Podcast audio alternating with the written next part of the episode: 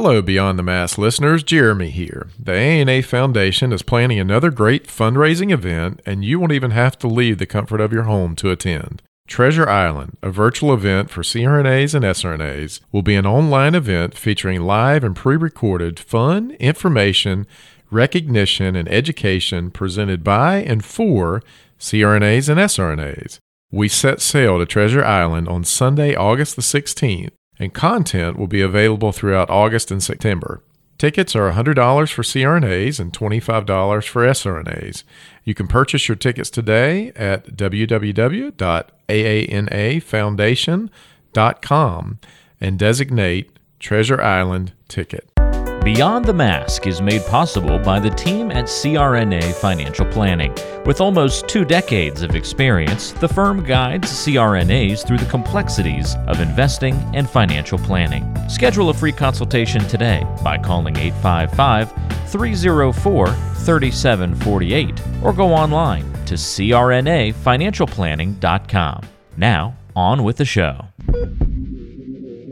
Welcome to Beyond the Mask Innovation and Opportunities for CRNAs with Jeremy Stanley and Sharon Pierce. We know you spend your day caring for your patient's best interests. On our show, we want to care for you. Join us as we leave the operating room and learn the latest in the CRNA industry. Beyond the Mask starts in 10, 9, 8, 7, Welcome to Beyond the Mask. I'm Jeremy Stanley, and I've been working with CRNAs for over 23 years, and I'm married to one. And my co host is Sharon Pierce. Sharon's a practicing CRNA for over 20 years, a past president of the AANA, the NCANA, and she's held many other leadership roles. As usual, our goal with every episode is to educate and enlighten CRNAs, and I think our topic today is definitely going to do that. And Sharon, what time is it? It's time to wake up, Jeremy. I think it is. Well, Sharon, welcome back to the studio. The virtual studio, that is. That's more like it. We haven't been in the studio in how long? A couple months now. Yeah, it's been a couple months, but this uh, this remote thing's working pretty good. It's working okay, but I will be glad to see you back in the studio, Jeremy.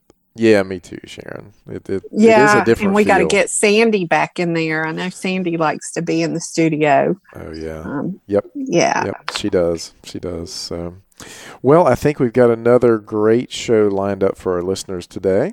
I know we've been waiting for a while to get this guest on with us. Yeah. So we're going to be talking about today CRNA advocacy and state GRC efforts. And our wonderful guest today is Debbie Barber. Welcome, Debbie. Thank you. Thank you all for having me. Yeah, absolutely. How are things up in Louisville? Uh, Did I say that right? Did I say it right? Yeah, Louisville. Louisville. You got to say it kind of fast, right? Correctly, because I'm not a native, but um, basically the same as it is for everybody all over the country. You know, we're trying to stay at home. I was just telling Sharon I'm working a little bit. We're doing a few cases. I'm always happy to get out of the house and go do something because I think we're all starting to go a little stir crazy. Yeah, yeah, I agree. Well, my my wife is CRNA. She's been off for three and a half, four weeks now, and our kids are at home, so she's homeschooling and Oh, wow. you know doing all kinds of stuff that she's not used to doing. But I think we all are right now, just to kind of wade our way through this thing. So, Debbie, tell us a little, tell our listeners a little bit about your background and kind of kick us Well, off. Well, I have um, I've been a CRNA for uh, about 28 years now, which I find very hard to believe. I think Sharon and I graduated uh, right around the same time. Hmm? Sharon, you've been lying to me. You told me you've only been doing it for ten years. What? Gosh, all this time. Yeah, we did graduate the same year, 1992. Yeah, Did, uh, Jim Walker was in your class, he was right? in my class, yeah. And then I thought we graduated high school the same year, also from our senior Oh, years. We just yeah.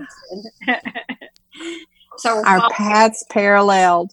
yeah similar timeline here but so yeah 28 years of experience i started out early on um, i graduated from baylor college of medicine in houston and i did all cardiac anesthesia for a few years and then i moved to louisville where i mostly did cardiac anesthesia but i started getting involved with other types of procedures and at that time i developed a good relationship with one of the plastic surgeons. And he eventually opened an outpatient surgery center and asked me to come with him. So that's where I've been the past 12 years. I had the opportunity to start my own business there. And I initially partnered with an anesthesiologist. He and I were partners for the first 12 years of the business. And then last year, uh, he retired and I bought him out. And I'm now the sole owner of Triple Crown Anesthesia. And I hired another CRNA, Laura Barrow, who's fantastic. And so now she and I are essentially an all CRNA group. Awesome. Nice. Yeah. I, I I didn't realize you and Laura were together. Laura was my PR committee chair when I was AANA president. Yeah. And she did she did a fantastic job. So yeah, that, she's been that's a great good. asset to the practice. And then I also um, I'm adjunct faculty at Northern Kentucky University, where I teach uh, healthcare policy, leadership, and professional aspects. So that's Oh my, my full-time job. Wow. Which is probably a full time job in and Yeah. of itself. And you make the least amount of money doing that part of the job, I'm Right. sure. Definitely. we, we call that giving back, Sharon. Yeah, but she's shaping young minds. That's and so that's a good thing. So, speaking of young minds, you know, we have a very young listenership. 70% of our listeners are from 23 to 34 years of age. So, you're having an opportunity to shape young minds right now on this podcast. So, we'll just jump right in. And we're talking about advocacy and state GRC work. But first of all, talk about the importance of understanding CRNA practice and full practice authority. Okay. Now, this is a topic that I feel very strongly about because I'm always amazed when CRNAs will say things to me like, well, I'm working at this institution and I have to have an anesthesiologist. And I know you don't. And so I start to explain practice how it works that, you know, the CMS requirements say you have to work under physician supervision unless your state is opted out. And now, obviously, we've had the recent provision where CMS released the physician supervision in all 50 states. But I am really always surprised when CRNAs think they have to work under an anesthesiologist. And um, I feel very strongly that every CRNA needs to know the legalities of their practice and the parameters of their practice and be prepared to explain this on any given day because now that we have evolved into an all CRNA practice, I continually get questions from uh, surgeons and nurses. They basically ask me if what we're doing is legal. Wow. they're like, Well, I love working with you guys, but are we doing anything wrong here? so, you know, I'm always very quick to jump to the language and say, Here's what CMS language says. And then I move on to Kentucky. In Kentucky, we are an opt-out state, and now obviously I have the other piece to add that you know CMS has temporarily opted out all states. But you know, I move on to talk about their liability. You know, and I really believe every CRNA needs to have these tools available to them and know this information and be prepared to speak to it anytime someone questions your practice and what your abilities are. Well, you know, speaking of having that information available, I know that you were government relations chair for the AANA for a while, and they have all kinds of resources. Why don't you talk about some of the resources that AANA has for you if you don't know these answers? Well, yes, I was government relations chair for three years. And um, once again, one thing I'm often surprised I'll see on social media, someone will come up and with a question about something such as AA's, anesthesiologist assistants. And they'll say, I just don't understand why the AANA doesn't have any information on this. And when I see posts like that, I usually quickly jump in and say the AANA does have information on this topic, but I can understand why so many members do have some difficulty with this process. The AANA, the government relations, both state and federal, have a vast amount of resources on the AANA website. And I was on the board with Sharon for two years, and then I was government relations chair for three years. And I still have trouble navigating that website. Mm, so much content on there. I understand it's a problem. Yeah. And, you know, I know where to usually find things. So I will keep digging and I can usually find it. But, you know, one thing I always encourage people to do is rather than spending hours trying to pull up what you need, the staff at AANA for government relations are fantastic. Mm-hmm. You know, usually my first move is to call either Anna Poliak or Jana Conover and just say, here's my issue. Can you send me all the documentation on it? Mm. And they know exactly where all that information is. And they will have that to you in an email, probably within 30 minutes of your request. Wow. And so I think a lot of times people, that's one of the values of membership people don't appreciate is that we have all these resources right at our fingertips. And yes, it's on the website. You know, they have toolkits for office surgery, prescriptive authority, pain management, AAs, opt out, all of these. There's toolkits, there's flow charts on supervision, all kinds of things like that but they are difficult to find. But you really don't have to spend your time digging through the website. You can just shoot an email to those guys or give them a call, and they will get you everything you need to move forward with any topic that you have. Hey, Debbie, I'm going to jump in for just a minute. You, you mentioned a few minutes ago uh, the temporary CMS guidelines. And I know that, you know, everybody's talking about that. It's all over social media. The AANA is on this. But I guess my question would be to you, as a personal opinion, is you know, one, what are the thoughts behind that from the CMS perspective? And two, if in times of crisis, CRNAs can do their work and not be supervised, then how come they can't do it every day? Exactly. And brought to the forefront how CRNAs should be practicing already. And the hope is that when this is all over, we can move this from a temporary motion to a permanent motion. And I think CRNAs are definitely doing the job right now where they're proving that we are most useful when we're set free and can work without barriers to our practice. And as we move forward, trying to get the economy going, we're obviously, the country is spending a lot of money to try to get us out of this mess. So it's going to be very important to look for the most cost effective method of providing health care. And CRNAs, we are definitely one of the answers to that issue. We have been shown through multiple studies that we are the most cost effective anesthesia provider. And there's no difference in safety when a CRNA is providing the anesthesia. So I believe that moving forward, we should have a very good case to make for the fact that we should have a permanent removal of these barriers. Yeah. Well, Preach it, sister. We, Preach it, we, sister. We all know that uh, your physician colleagues will also have their opinion and lots of money to throw at that. So, uh, it's going to be interesting to see what their argument will be after yeah. this is over with. I mean, have uh-huh. you given that much thought, Debbie? Yes. What they'll come really out with. They really cannot make an argument about economics. And right now, economics is going to completely rule the conversation. Yeah. yeah. And uh, you know, I think you know, as we and as we try to get elective surgeries going again, we're still going to have the COVID nineteen crisis occurring. You know, a great it's a great opportunity for anesthesia groups to say, well, we'll keep the anesthesiologist and maybe a few CRNAs in the ICUs managing airways and ventilators.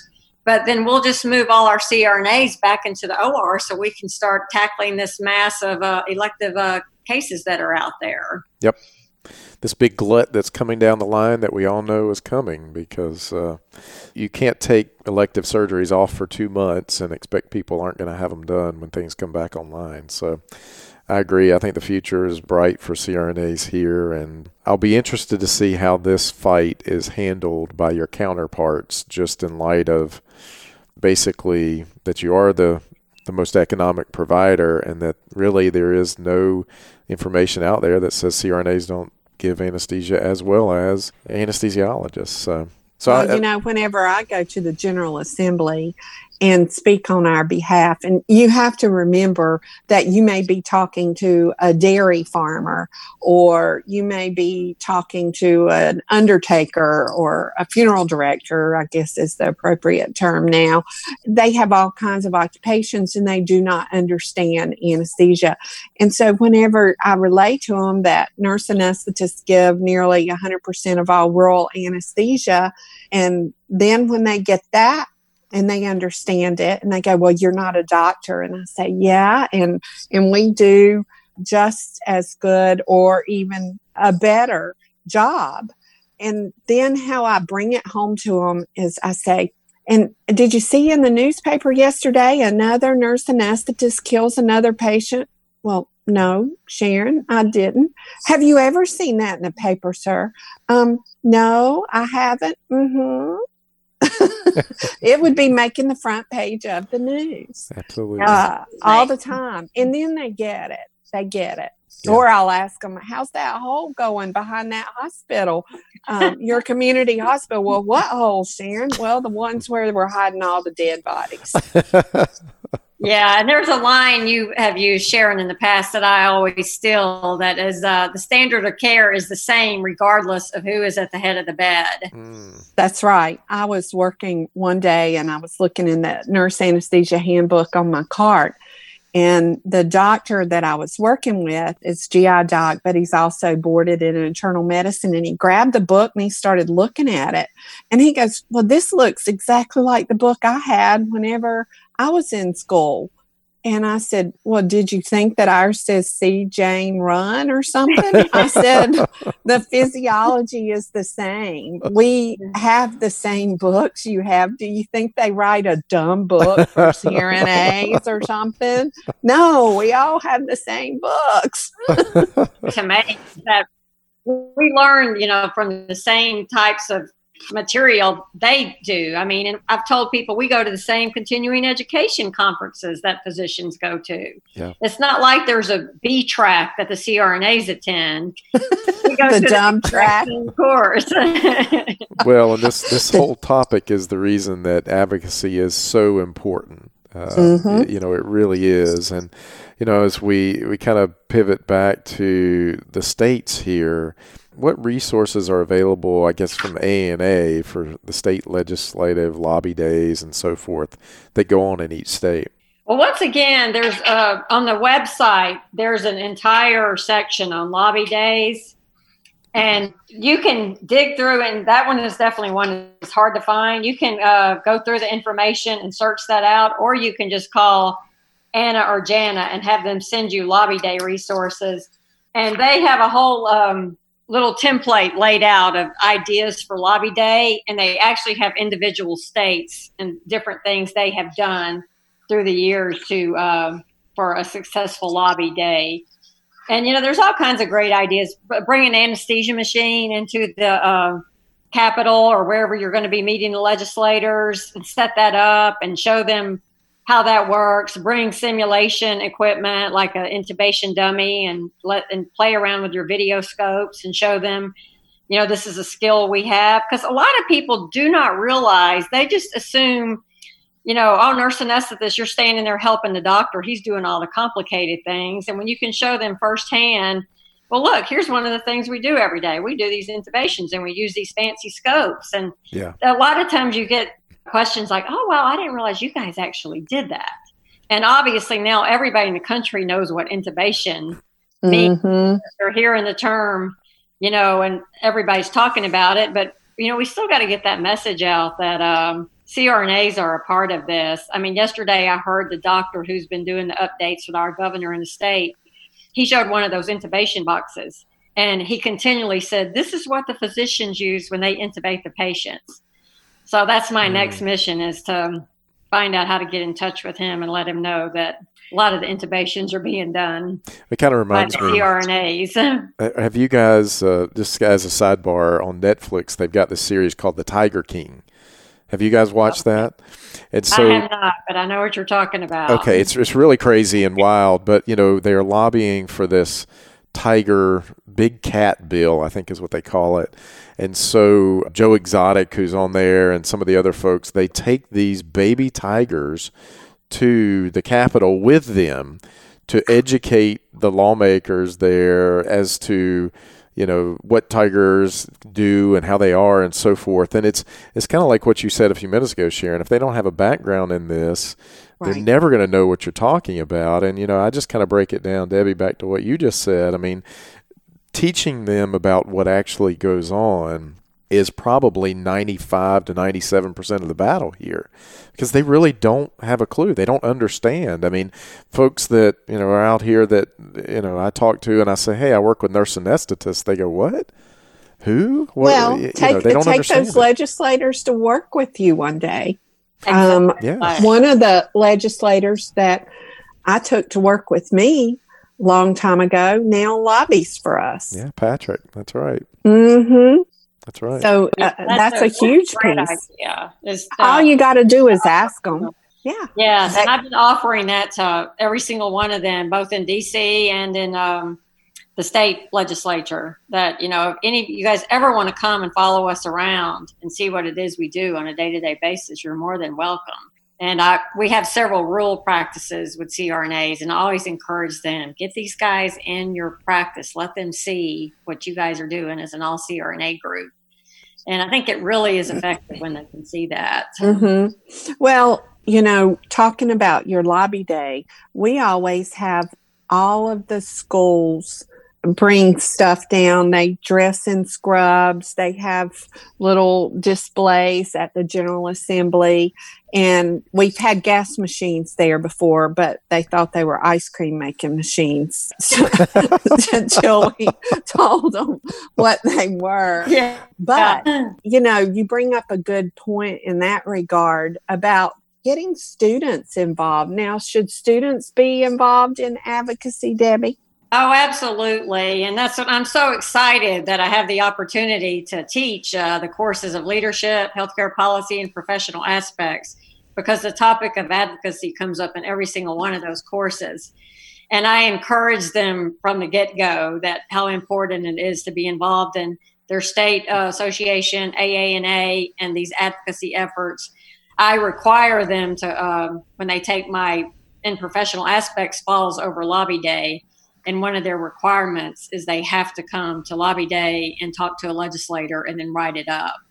And um, I hold them to a pretty high standard on this. I tell if they don't show up and they don't give me a good excuse for not showing up, they will get a failing grade on this particular assignment. And then I also uh, bring a group of them to mid-year. And last year, I think I brought about eight of my students, and this year I had about 14 all set to go, and they were totally excited. And so this is a huge disappointment to not bring them. And uh, you know, I've gone so far as to um, we've been trying to get funding for them to go because hmm. you know students are poor.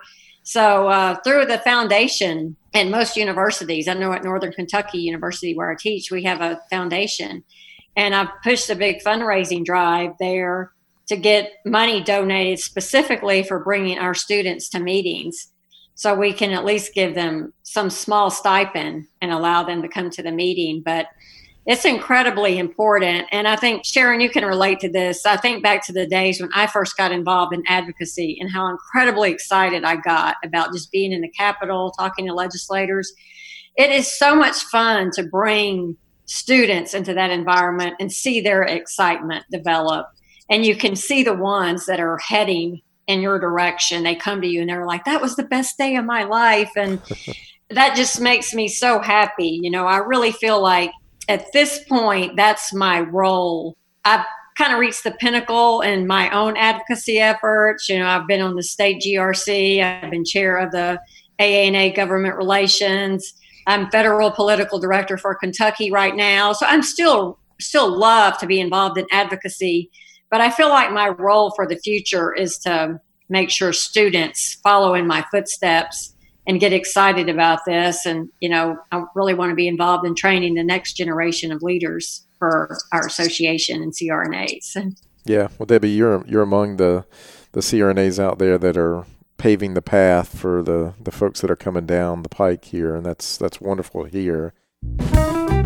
Just a quick interruption on today's show for a special message from Jeremy and Sharon. Hey, money guy, what would you like to find if you could? How about some treasure? Well, I know where you can get some treasure. Really? Where's that? Yes, the AANA Foundation is having a fundraising event, and it's going to have to be virtual. Of course. Absolutely. Like everything in 2020. I know, I know, right? So they're going to be doing their virtual fundraiser this year. I bet you know all about it. I'm leading you down this path, and I know you know all about it already. Yeah, I even know where it's going to be held. Uh, well, why don't you tell our audience? The name of the event is Treasure Island. So we're going to have a virtual Treasure Island event. Well, that sounds like fun. Are you going to dress like a pirate Absolutely. virtually? yeah, virtually. and, and, you know, there's going to be different rooms set up. okay. Um, people are going to be able to visit different rooms throughout the event. And if you would like to learn how to mix a certain type of drink, I think there might be a mixologist there, Sharon. Oh, that sounds lovely, but I don't think we can attend that because I believe we've got our own room, We do have our own room, and it's going to be a surprise room for our listeners. a mystery guest. Mystery guest. And we'll give them a hint. okay. This guest caught a big fish. A big fish. big fish. We'll leave you in suspense on that one, but we will we'll let them know who that is the closer we get. Absolutely, we will. So the event's going to be on August the 16th, uh, again virtually, uh, but you can actually buy your ticket and only $100 for That's- CRNAs. that's a deal. That's a deal. $100 to support the AANA Foundation and all the great work they do. And for SRNAs, we obviously want all our SRNA listeners to be there and attend as well. 25 bucks. Hey, less than a night out at a bar, which you can't even go to bars these days, right? That's right. Yeah. So support the industry that's going to support you the rest of your life. I absolutely agree. So, listeners, you can go online to www.aanafoundation.com, purchase your ticket, and make sure and select Treasure Island ticket as your designation. We'll be there. Absolutely. All right, thanks, Jeremy and Sharon. Let's get back to today's show. I'm going to switch gears a little bit and maybe talk about some of the barriers to CRNA practice. What are some of the barriers today? Well, primarily the supervision and uh, regulatory barriers. And as we've mentioned already, we have the temporary reprieve from CMS that has helped to remove some of those barriers. And then you still have um, your state regulation issues. You have to see what your state nurse nurse practice act says. Even if you get a federal removal of supervision, often your state will have regulatory barriers that prevent CRNAs from practicing completely independently. So this is a huge step for us, and if we can make it become permanent, it's a huge stride. But at the state level, CRNAs will have to work to get the barriers removed related to supervision and direction in each of their individual states. And then there's also you have regulatory um, barriers such as accreditation. You have um, groups like Quad A SF and it's I can never remember what all those words stand for, and then AAAHC, but they're like the outpatient surgery form of JCAHO. Right. And those can be stumbling blocks to us also. You know, you'll get, you'll have an opt out in your state, your nurse practice act looks good, you're all ready to go with independent practice. And one of these groups comes in to do an accreditation and they will suddenly throw a piece of paper at a manager and say, oh, these CRNAs are working by themselves. They can't be doing that. so, once again, you have to have the education and you got to break down these barriers. And one thing that's been very great for our association is um, we are getting people on these boards and on Mhm. committees. Uh, is on the board of Quad ASF, and she has made huge strides in um, their regs that will say something to the effect of a physician must be in the house at all times. And so then the surgeon comes to me in one of these facilities and says, Look at this. Does this mean I can never leave when you're here doing the anesthesia? So Janice has been a huge resource for me to be able to contact her and say, Can you get an interpretation on this reg? and she's come back to me with um, you know, basically it's a very loose reg. And pretty much all the physicians on the board with her have agreed that it does not necessarily mean someone needs to be there at all times. But having someone like that as a resource is so important. And then we have Lorraine Jordan on AAAHC. She's not on the board, but she's affiliated with them in some capacity. So once again, this is one way to break barriers is we're able to get people on these boards and at the table to get rid of restrictive language. And then the next step is in your own individual hospital, just making connections with the administrators because they've been told for years by anesthesiologists that we can't survive without them. Mm-hmm. And sitting down with them and showing them the language and the actual legal and regulatory language they often realize that, um, oh, wow, we really didn't need these guys here, especially not in the supervision capacity like they've been telling us for all these years. So it really comes down to, you know, you have a lot of state and federal barriers, but as those start to get removed, you have to start working more at the local level to remove the barriers from the institution.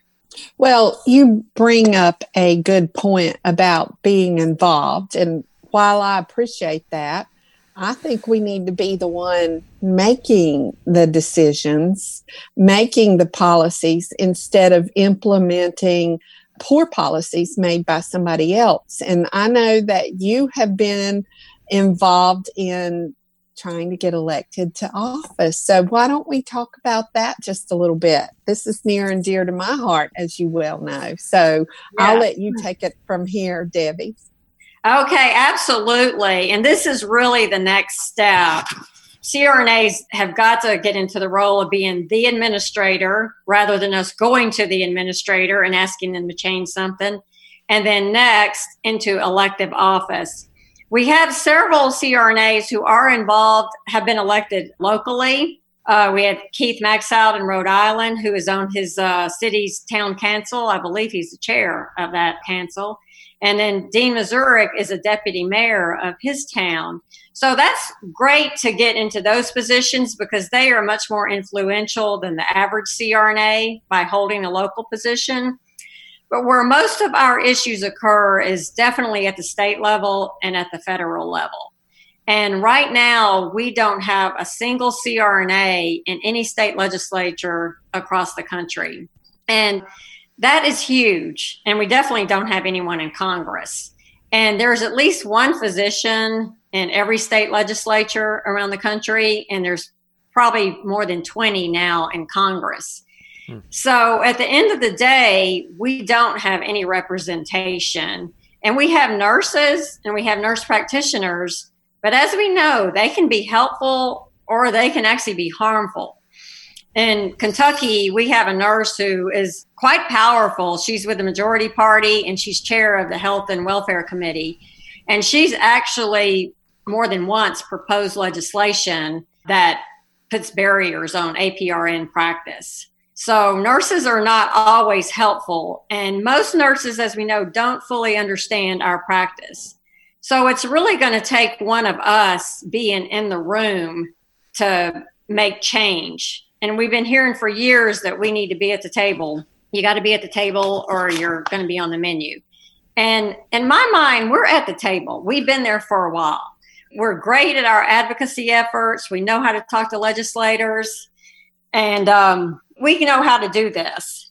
But one thing, when I went to see the play Hamilton, it really struck me. I don't know if you guys have seen that. Burr was always bemoaning the fact that he was not in the room where all the action was happening and they have a song called The Room Where It Happens. And that just hit me when I heard that song. I was like, we are not in the room where it happens. We're at the table, but at the end of the day, we leave the table and those legislators walk into a room where all the action happens, and there's not a single one of us in there to promote change.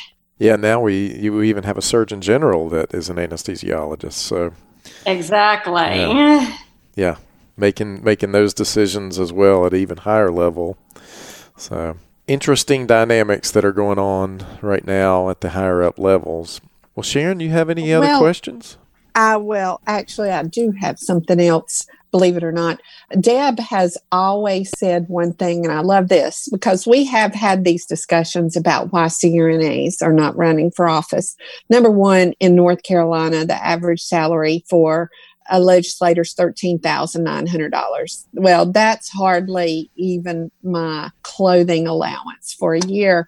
So that's the problem. But Deb has always said this would be a great retirement job for a CRNA. I mean, we know that most le- legislatures are comprised of gray haired, retired men.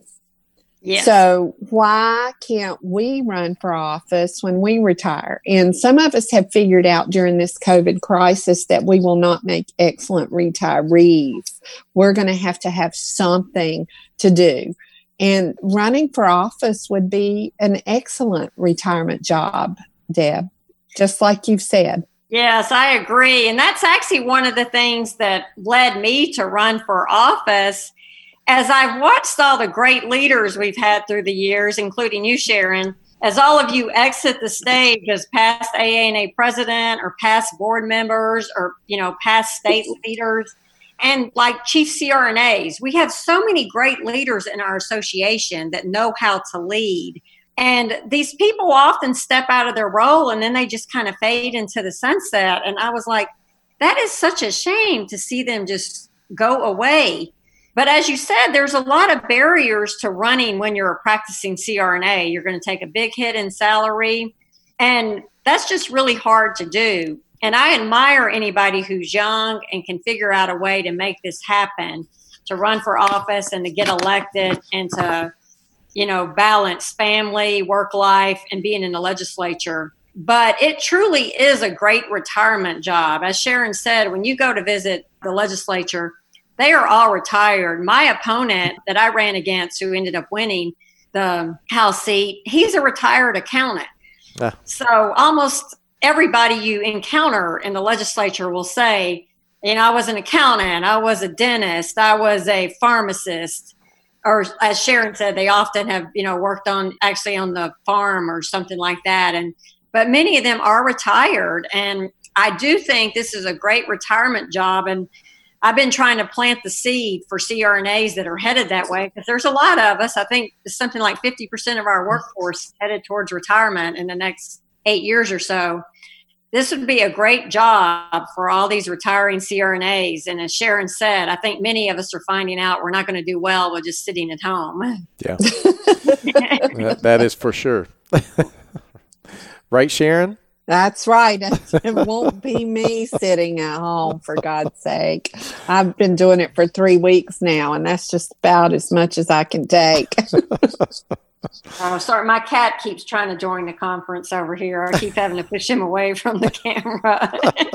now, how many cats do you have now, Deb? I have five. oh, well, you've gone down. So, outside of being a CRNA, what else would you have done? I know you love creative writing and fancied yourself a writer at one point. So I know there's something else keeping you going right now, Deb. Well, I've always loved history. And um, I think if I had not pursued uh, this particular career, I might have gone into majored in history and become a history professor. Or jobs would be the historical documentaries so that's something that I always look at. And um, actually, getting involved in advocacy as a CRNA has allowed me to bring the passion of uh, the love of history along with my love of being a nurse anesthetist together. Because as you know, when you're looking at political issues, you often need to go back and look at the history behind them. You need to read the Constitution. You need to see what the founding fathers were thinking when they wrote this. So moving into this role has allowed me to utilize that love of history to do more research in that arena. And I feel like that strengthens my ability to be an advocate as a CRNA. Well, that's good stuff there, Deb. And now, as we kind of wrap up here, is there anything you'd like to conclude for our audience? Well, I want to stress once again that it is so incredibly important for us to get into that room where all the action is happening be it the C suite in the hospital or inside of one of the legislatures. Because until we get there, it is going to be really difficult to affect the change that we would like to see happening. Yeah. No truer words have been spoken. I agree. So if you're not at the table, you're on the menu, right? Yes. yep. Heard, heard that many Mm. times between Sharon and Sandy and all the wonderful folks we've had on the show. I mean, that is a reoccurring theme there. So, Deb, we want to thank you for your time today and, and being on our show. And this has been great information that I think our listeners will uh, definitely be able to put into play and use. Well, thank you all for having me, and I hope I uh, gave you what you were hoping to achieve from this particular podcast. But I really enjoyed the opportunity to present. Yeah, absolutely. You did a great job. And Sharon, I, I think that's a wrap. I believe it is. We want to thank our listeners for listening to Beyond the Mask with Jeremy Stanley. And Sharon Pierce. if you like our show and want to know more, check out our other episodes on iTunes or wherever you get your podcasts and leave us a review, but only if it's Positive. that's right. There's enough negativity in this world. We don't need any more. So until Yeah, I just time. want positive reviews. I don't want to be COVID positive, just positive reviews. There you go. Uh, until next time, we want everybody to stay safe and stay virus free. All right, It's thank a you. guys. wrap.